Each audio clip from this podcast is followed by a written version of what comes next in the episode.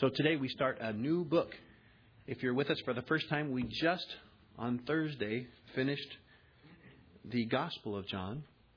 And so today we begin the epistle, that is the letter, the first epistle, the first letter to uh, from John. So this is called First John. To me, this is a natural progression, right? We've grown familiar with the author if you've been with us for a while. Um, it's only natural to me that we would hear now from him in a different context. He wrote the Gospel of John, uh, those last couple chapters tell us, that you might believe. He says, I could have chosen a million things to talk about, but these are the things that I chose to, to try to convince you that you should believe in Jesus, the Son of God, and that by believing you might have life in His name. That was His goal in the Gospel of John. Well, today we're going to see, we're going to get there eventually, that this is written more to believers, folks who've already surrendered their lives to Jesus. Um, and he's got some specific reasons for writing this book. John, we think at this point, is the leader of the early church, um, and all of the other the other apostles have been martyred. We think he's probably the pastor at Ephesus, sending out this email, if you will, this letter to the church at large. Notice there's no uh, doesn't say to the church at Corinth or to the church at Ephesus. He sends this out to anyone who will read it, including us. It was written probably somewhere between 80 and 100 AD. That makes John a very old man. Um, I, but I guess I better be careful. Um, anywhere between 70 something to 90 something. So I hope I didn't offend anyone. Um, you guys want to do some participation? Okay, this one's first one's really short and easy. If you can, if you're old enough, if uh, you're familiar with pop culture enough, finish this song phrase. Oh, I wonder, wonder who. Ba-doo-ba-doo.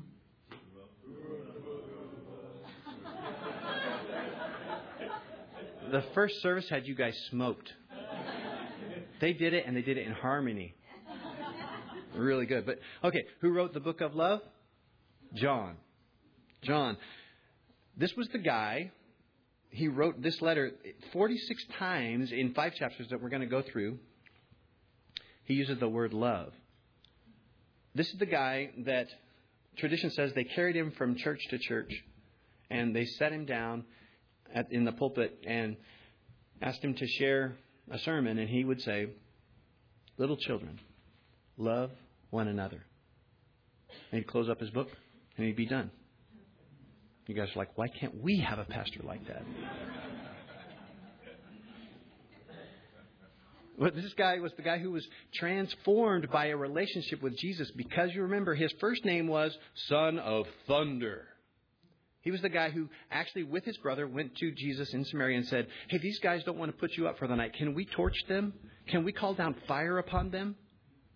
Son of Thunder. And yet, here, he writes this book that one of the threads in it is love. Now, if you've been with us for a while, you know that in our bulletins there, I think it's toward the bottom of that first page, we have this thing that says, Student of the Word. The idea is if you consider yourself a student of the Word, or you'd like to be, if you'd like to get the most out of the messages that we um, are doing here at the church, if you'd like to get the most out of all of this, then you'll read through this chapter or whatever. Do you notice in our bulletin this morning what the student of the Word assignment is? To read the entire book of First John. Now check check it out. Guess what? Next week when you come back and it says the student of the Word, what's the assignment? To read the entire book of First John. Every week that we're in this book, I would like you to read the entire book of First John. Now, the way that I go through the scriptures, it could be 2011 before you're done. Probably going to be real familiar with this book. It, will definitely take us a few weeks, I'm sure, maybe a couple months. But I want to challenge you to do that every week. Read through this entire letter. I actually, because I knew some of you would protest, I went online, the Blue Letter Bible, and you can click on a thing and have a guy read it to you. Okay? He can read it to you so you can just listen. And even as slow as he reads it, 14 minutes. 14 minutes. I'm asking you if you would consider spending 14 minutes of every week reading through this book. And it's free, by the way, online if you want to do it that way. But you can read it faster if you read it yourself.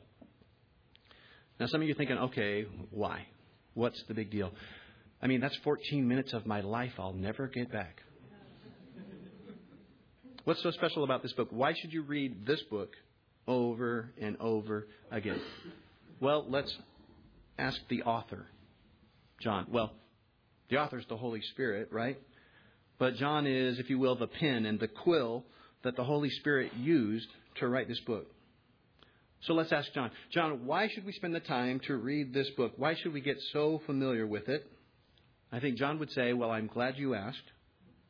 I've actually laid out four reasons for you that would be really helpful to you if you understood them. There's four places in, in his letter here. It's no secret, it's not hidden, where he says, I'm telling you explicitly, this is why I'm writing you. This is the purpose for which this letter was written. Four objectives, if you will, to, I think, lay down the grid to help us really understand this book, to get the most out of it, okay? Four things that, since the Holy Spirit is writing it, and His Word does not return void, if we'll just read it and obey it and do what it says, four things that the Holy Spirit is guaranteeing in our lives. Interested? If you're awake, maybe. Okay. Four things. You ready? I'm just going to give you the four things, and then we'll uh, break them down as we go uh, from each spot in the book, in the letter. The first thing is John says, I've written to you that you might be filled with joy. Look at chapter 1, verse 4. Just see it real, real quick. We'll come back. Anybody interested in being filled with joy? Okay, good. That's a good start. Um, number two, John says, I'm writing this that you might be freed from sin. Look at chapter 2, verse 1. It says, I'm writing you that you might not sin, and we'll talk about that. Number three, I'm writing you this that you might fend off deception. That's chapter 2, verse 26. We'll be coming back to all these.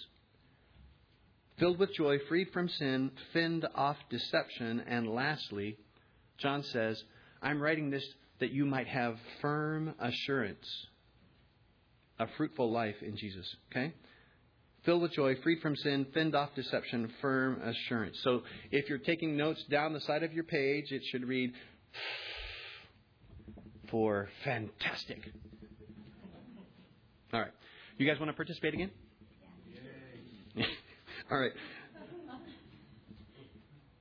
Every time that I finish this phrase and leave this space, you guys fill it with, with the word book. When I start it like this, I'll say, read this, and you say, okay, let's practice. Read this. Okay, good. All right, we're ready to go. You ready? Four things. First one John wrote this epistle, this letter. letter. It's going to be a long day. All right. If we, we go really long, you can blame him. All right. John wrote this letter that we might be John chapter one, or 1 John chapter 1 verse 4 go there that we might be filled with joy. 1 John chapter 1 verse 4 he says and these things we write to you that your joy may be full. It's the very first reason he says this is why I'm writing it. How many of you are okay with the concept of being filled with joy? Okay? Everybody kind of okay with that? Is there anybody here thinking, look, I already got plenty of joy. I don't need any more of your stinking joy? No one? No one's opposed to having joy this morning? All right, then read this. The end of that verse, John, 1 John chapter 1, verse 4, says that your joy may be full. And that word is pleroo. It means to be filled completely to the brim. I always, in my mind, get the picture of a glass that is filled with water to the brim, like, like where it's bulging. Like it's just the surface tension that's keeping that thing from spilling out everywhere. Y'all, that's the kind of fullness that John wants us to have. It's the kind of fullness that, of joy that the Holy Spirit apparently wants us to have. He says, I'm writing you this letter, number one, because I want you to be filled to the brim with joy. And if, we're, if the Holy Spirit wrote this, number one, not only is it possible, but number two, I think it's supposed to be the normal Christian life. The abundant life that Jesus talked about, that he promised. Right? He said, I have come, that the thief has come to steal and to kill and to destroy, but I've come that they might have life, and that more abundantly. This book has a lot to say that if we will apply it, if we'll actually do what it says, we'll fill up, I think, all of the thirsty vessels in this room with living water to the brim, full of joy. Now, this is important and is probably repetition to almost everybody here, but you guys understand there's a big difference between joy and happiness. Happiness depends upon happenings. Happiness depends upon happenings, but joy does not. Let me give you illustrations. These are all stolen from other pastors, but here they go. You get a brand new car. It's got great gas mileage. It's sporty. It's awesome. You're happy. Right? On the way off the lot, you drive it into a tree. Not so happy. Okay, um, let's say you've been saving up and you got the latest, best iPhone. It's awesome. Got the bells and the whistles. You've got an, a, a data plan that's, yeah, it's, it's expensive, but I mean, it pays for itself in your business. All of that stuff is great. You're surfing the web, you're shooting emails to people, you're happy. You drop it in the toilet. Not happy. Let's say you come to me and you're like, I have got so many financial problems. I'm just a wreck. You're not happy. But I sit down and say, Well, let me write you down a $10,000 check. You're happy. Then you go to cash it. You're not happy.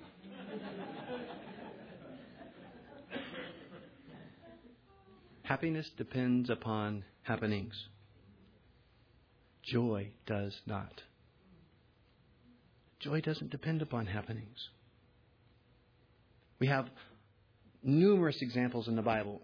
If you were with us when we went through the book of Philippians, it's written by Paul, and it speaks of joy over and over again. This joy that he has inside of him. And where is he? Prison. He's writing this book filled with joy from a Roman prison.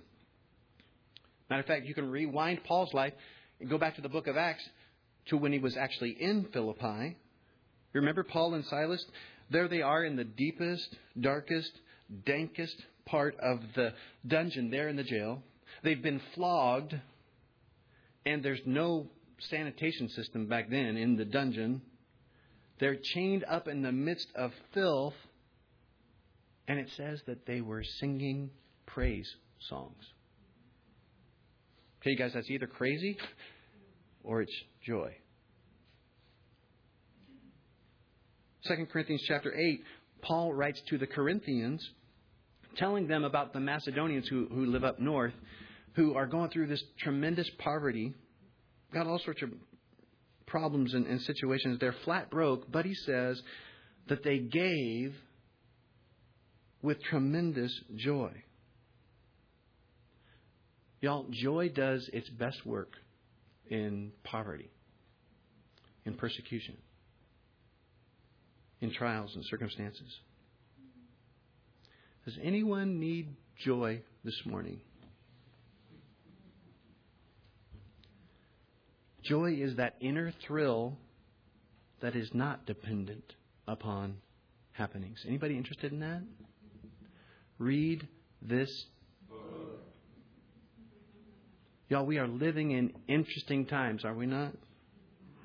People losing jobs left and right incomes, pensions, wealth, all of it shrinking or disappearing.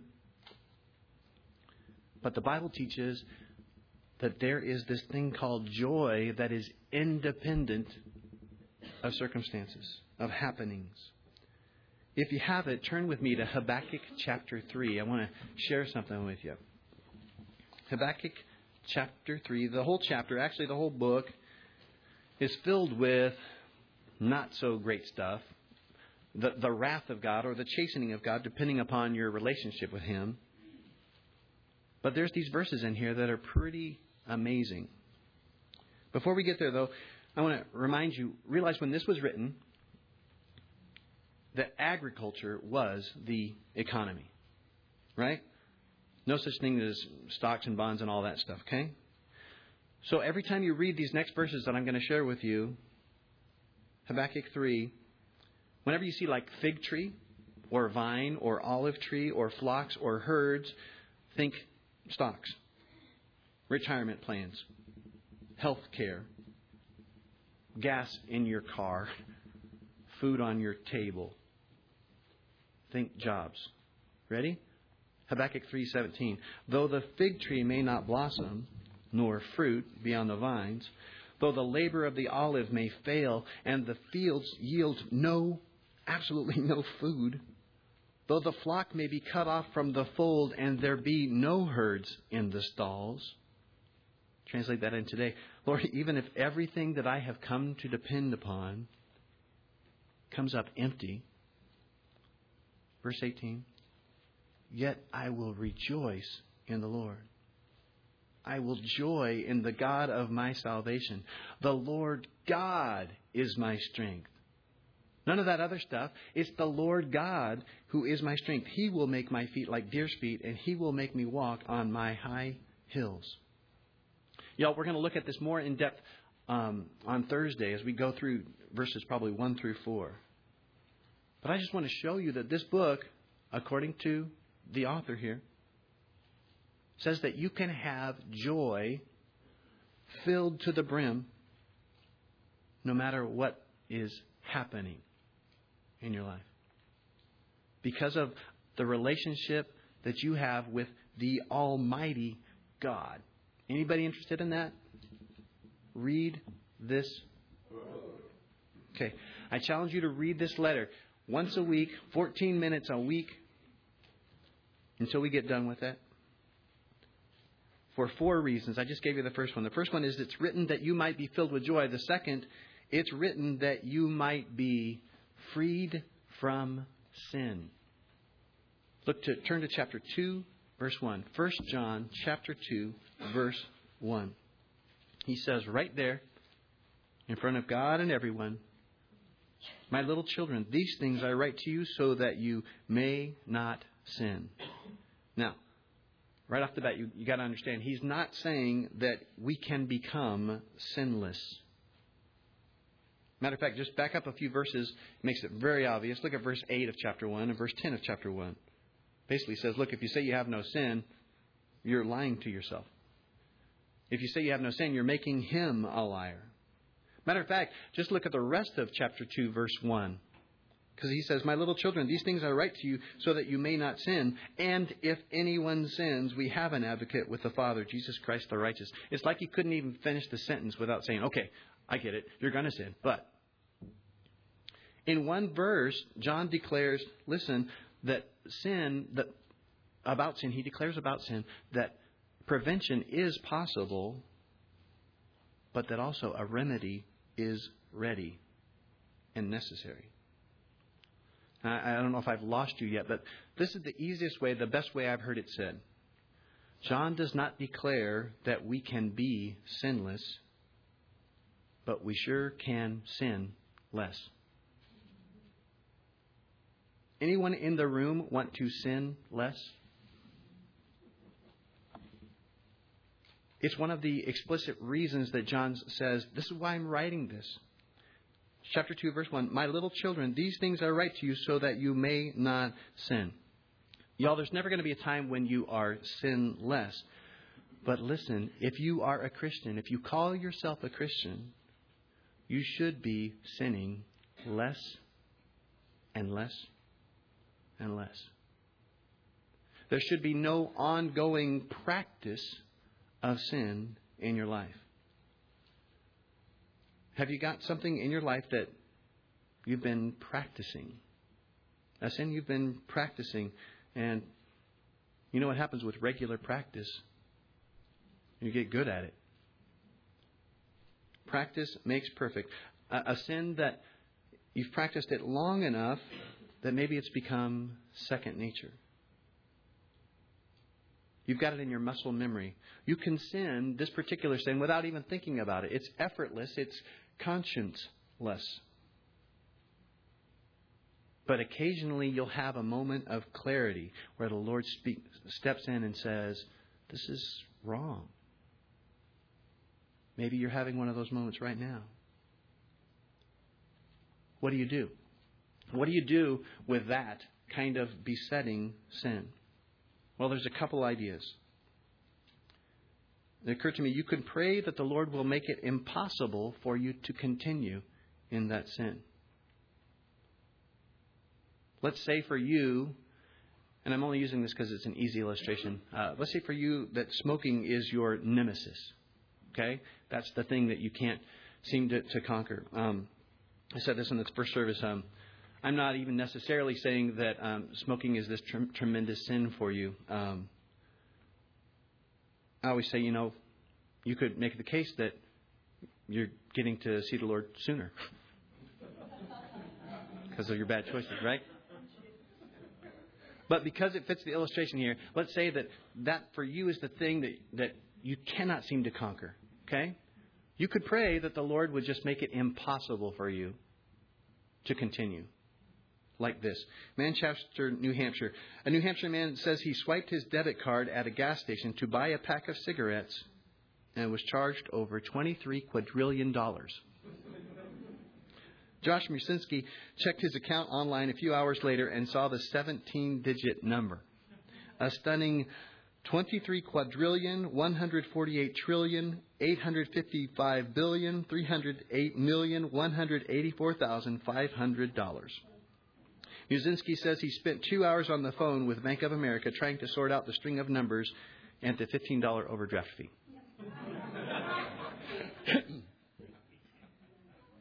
I mean, if, if you really want to quit this sin, you can just pray that He make it impossible for you, that it just, that you just can't possibly do it.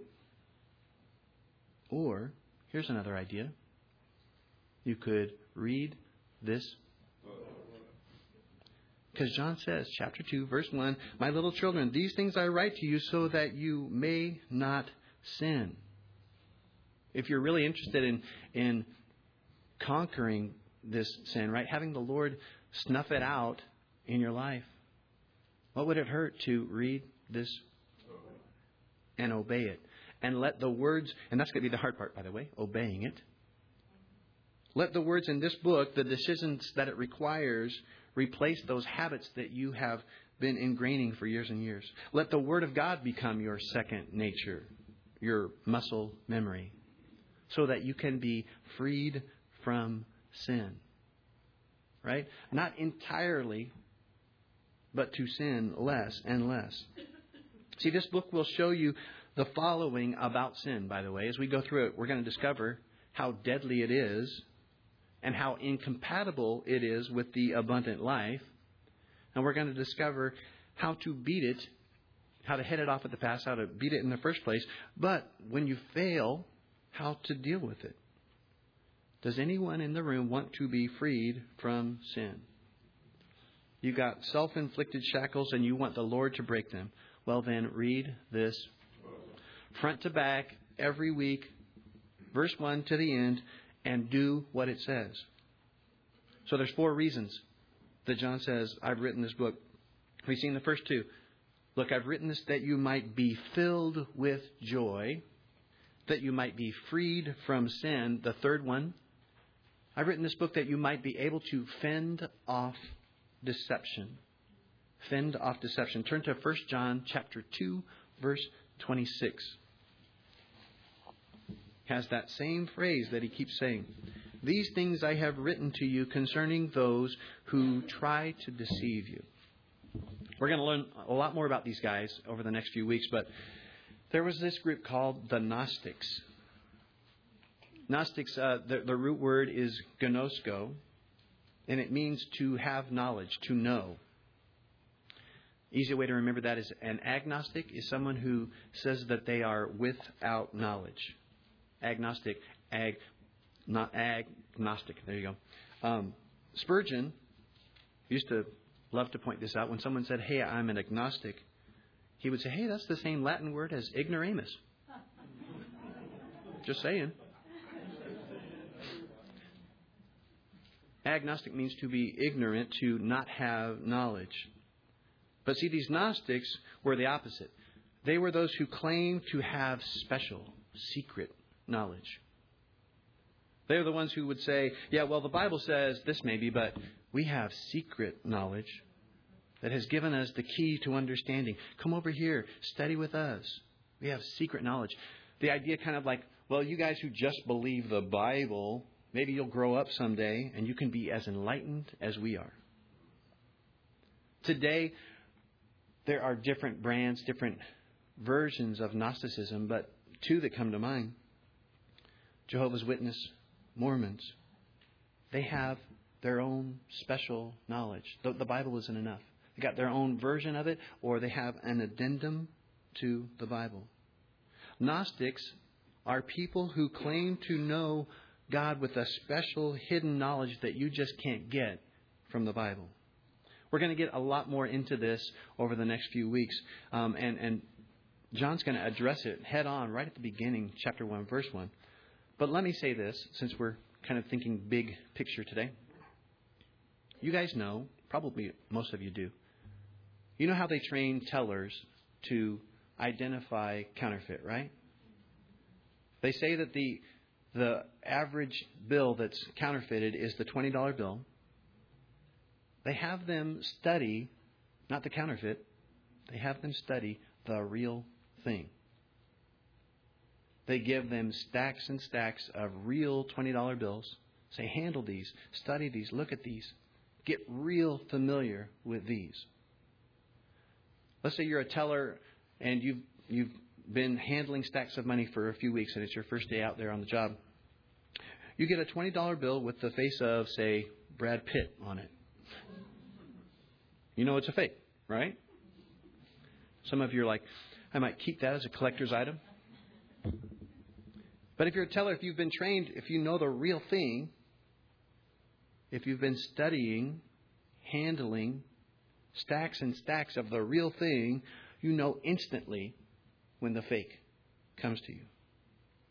The, the same is true with spiritual truth.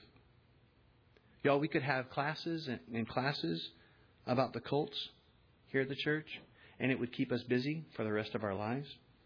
And by the way, I'm not against that. But we always got to remember the very best way to train someone up to recognize a fake is to be so familiar with the real thing. And tell me, who was more familiar with the real Christ than John?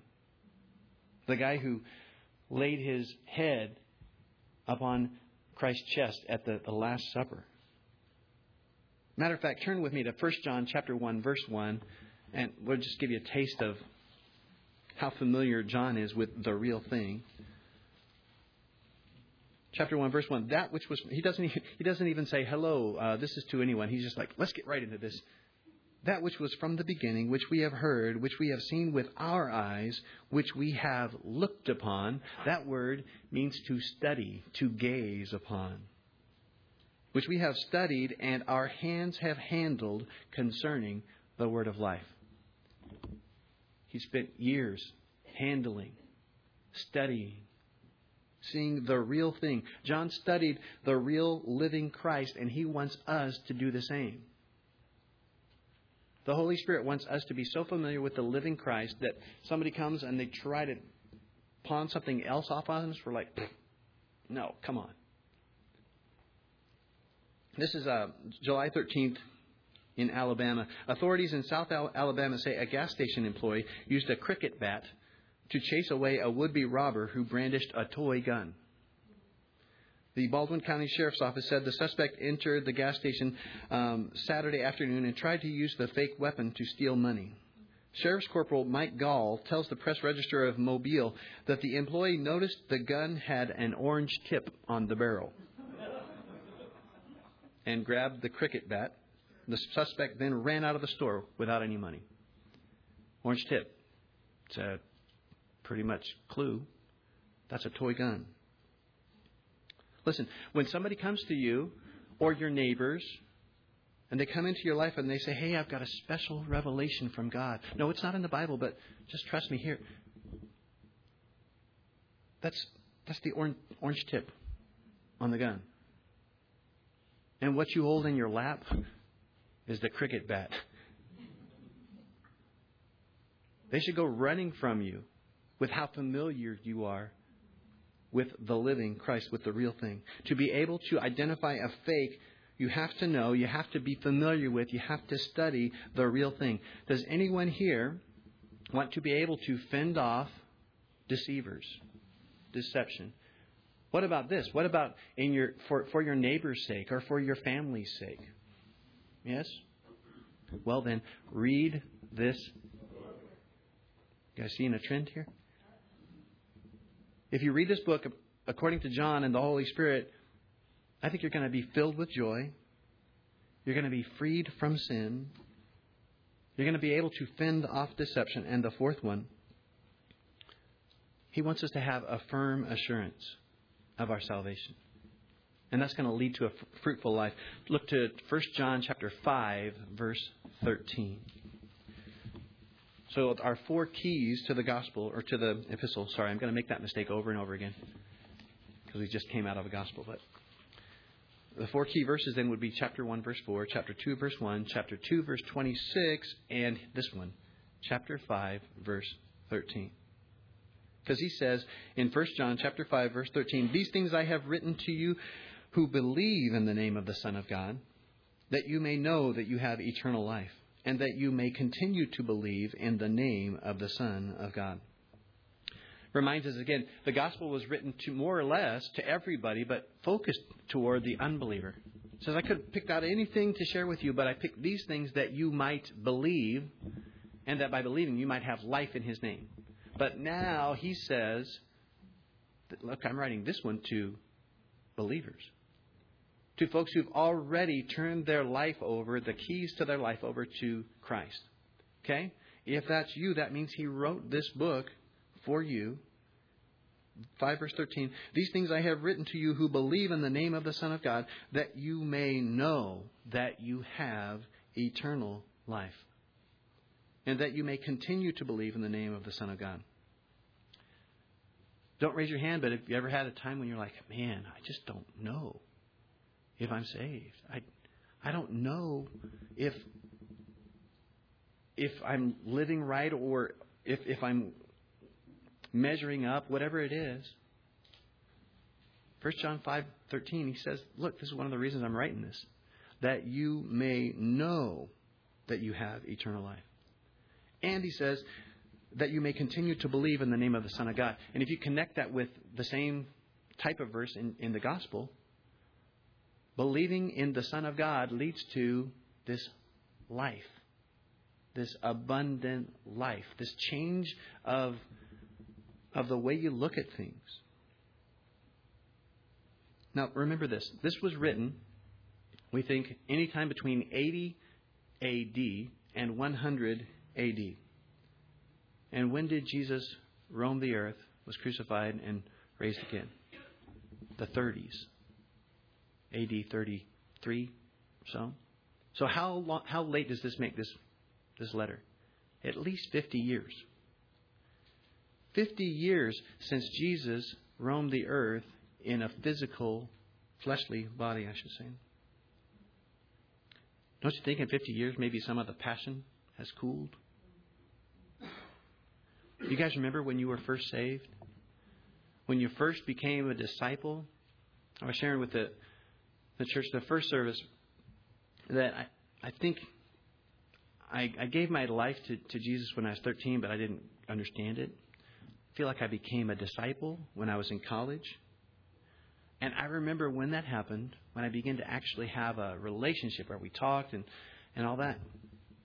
I remember literally, and, and I hope you guys will relate to this, and I, you, I won't sound crazy. I remember literally noticing the sky, it seemed like, for the first time. Like, I had walked to, to class in college, and I just, there's always the sidewalk in front of me, just like, got to get to class, got it. And it was like, hey, there's a sky up there.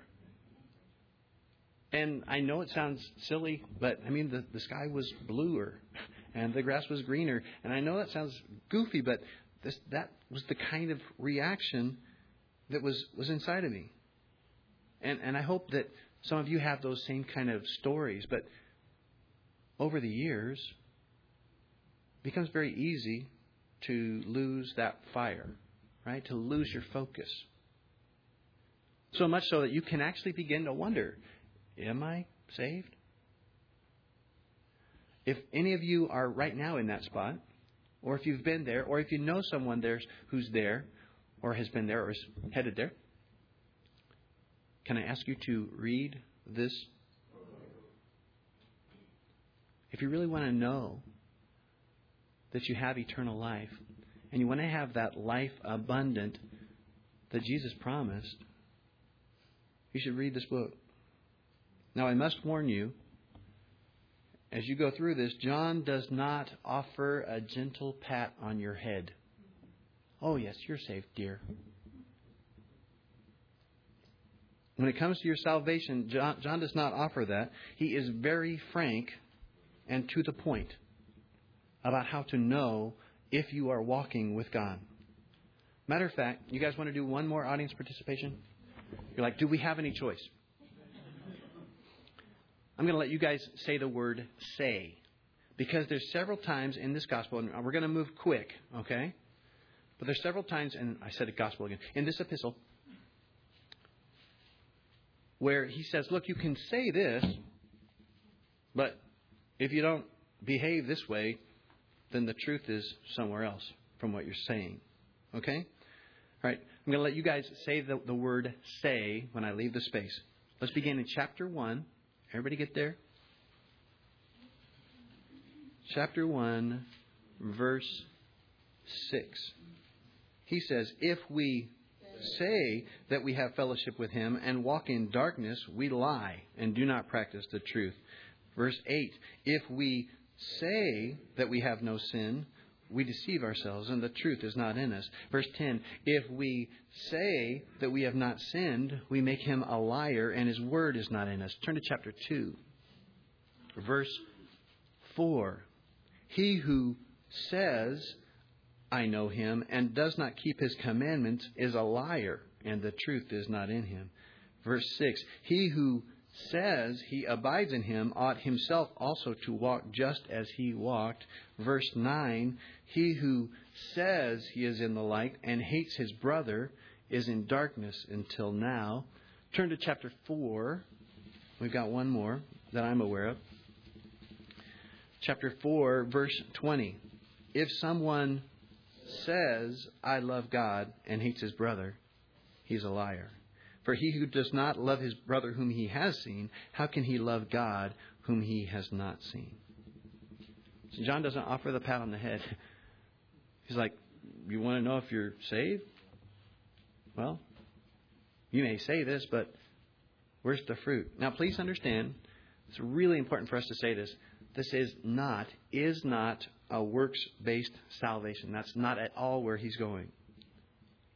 But what he's saying is look, you can say what you want, but if you want to know that you are saved, this is what the fruit will look like.